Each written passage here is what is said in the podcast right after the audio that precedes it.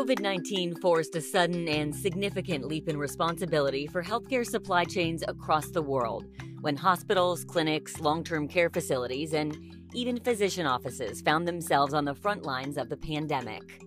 You're listening to Industry Insights, a healthcare podcast presented by Novant Health. I'm your host, Gina DiPietro. Healthcare supply chains, which often operate behind the scenes, were catapulted into the spotlight in early 2020 as communities around the world faced patient surges, demand for personal protective equipment, and other supplies. Mark Welch, Novant Health Senior Vice President of Supply Chain, explains in this podcast what they learned from the experience and what best practices they'll carry forward.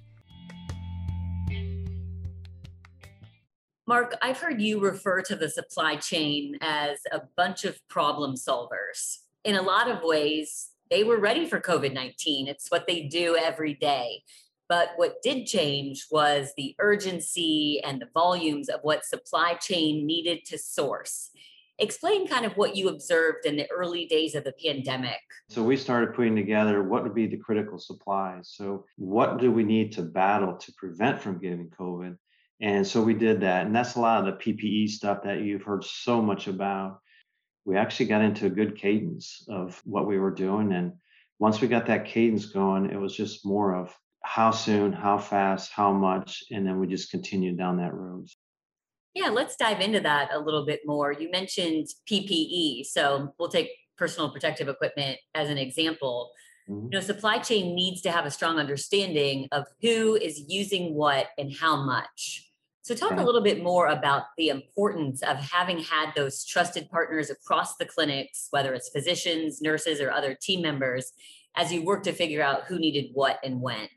Especially when you look at some protective equipment, when's the right time to use a gown? When's the right time to use an N95 respirator mask? And we teamed up with Dr. David Priest's team, and his whole team was remarkable. They started drawing up protocols when it was proper to have an N95 mask, who had to have an N95 mask, who should be going into the rooms.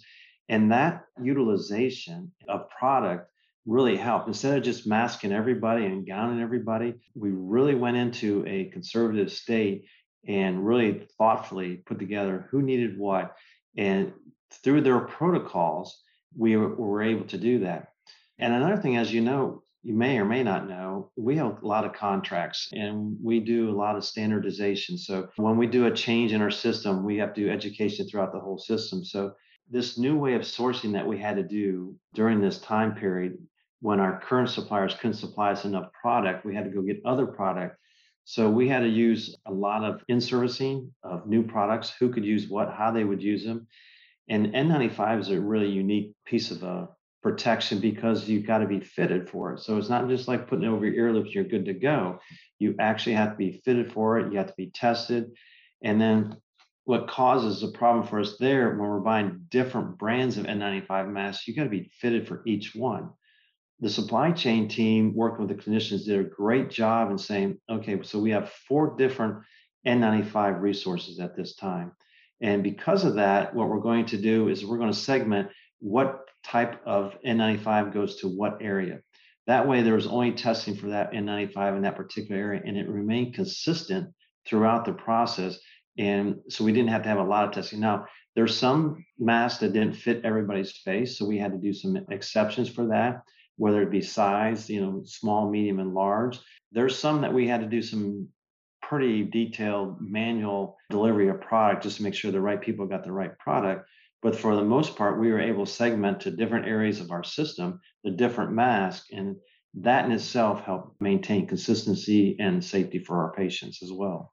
You mentioned Dr. David Priest, Novant Health Chief Safety, Quality, and Epidemiology Officer, and how he and the infection prevention team were able to implement those new protocols to help maintain those resources when they were becoming scarce.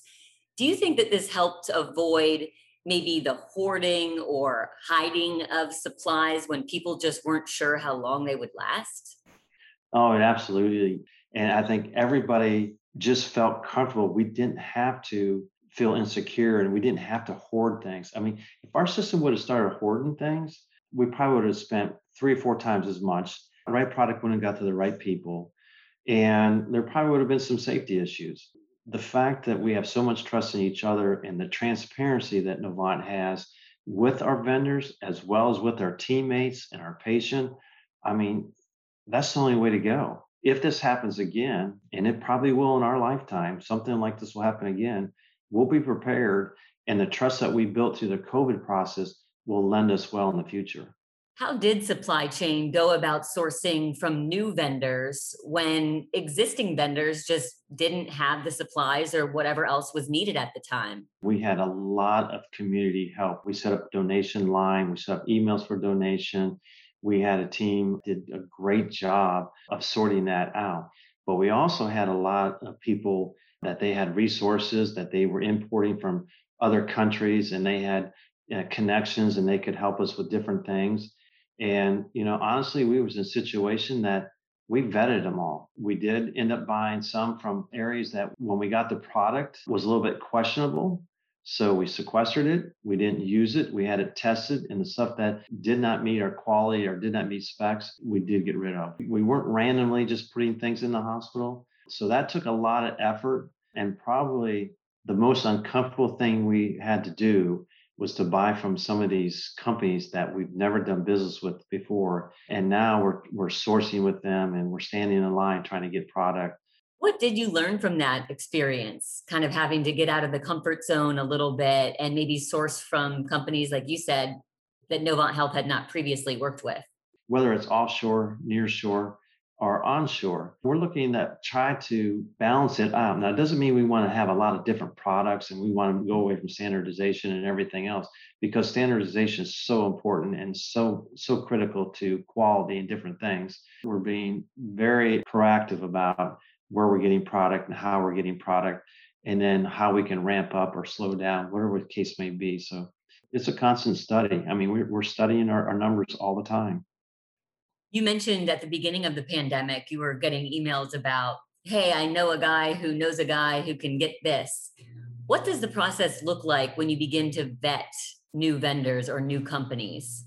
When they deem some stuff emergency use, you know, it kind of opened the floodgates a little bit on some things that allows you to buy products maybe from people that you normally wouldn't buy it from. But when we got those products, like I said, we still worked with David Priest's team and make sure that the quality was there, that the product was doing what it's supposed to be doing.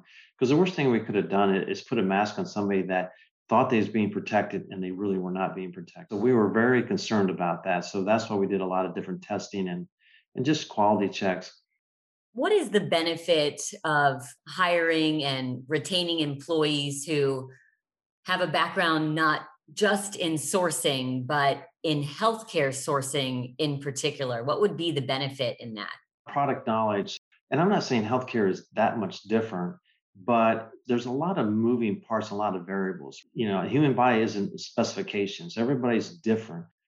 The willing of our clinicians to teach us and explain to us, because we've been around long enough, what their products they need and how they use them and what's different about this product compared to this product really helped us out. If COVID would have started and I would have had to go introduce myself to Dr. David Priest for the first time, he would have said, who are you? You know, what's going on? You know, I've got all these other things to worry about. But since we have a relationship, not only me, but my entire team, it's a phone call. Here's what we see. I have this many masks. If we continue on the route that we're going, we'll be out of masks in 45 days. And she would say, well, what do we need to do? We're using a lot more masks in this area compared to this area. It would be a phone call. What are we doing?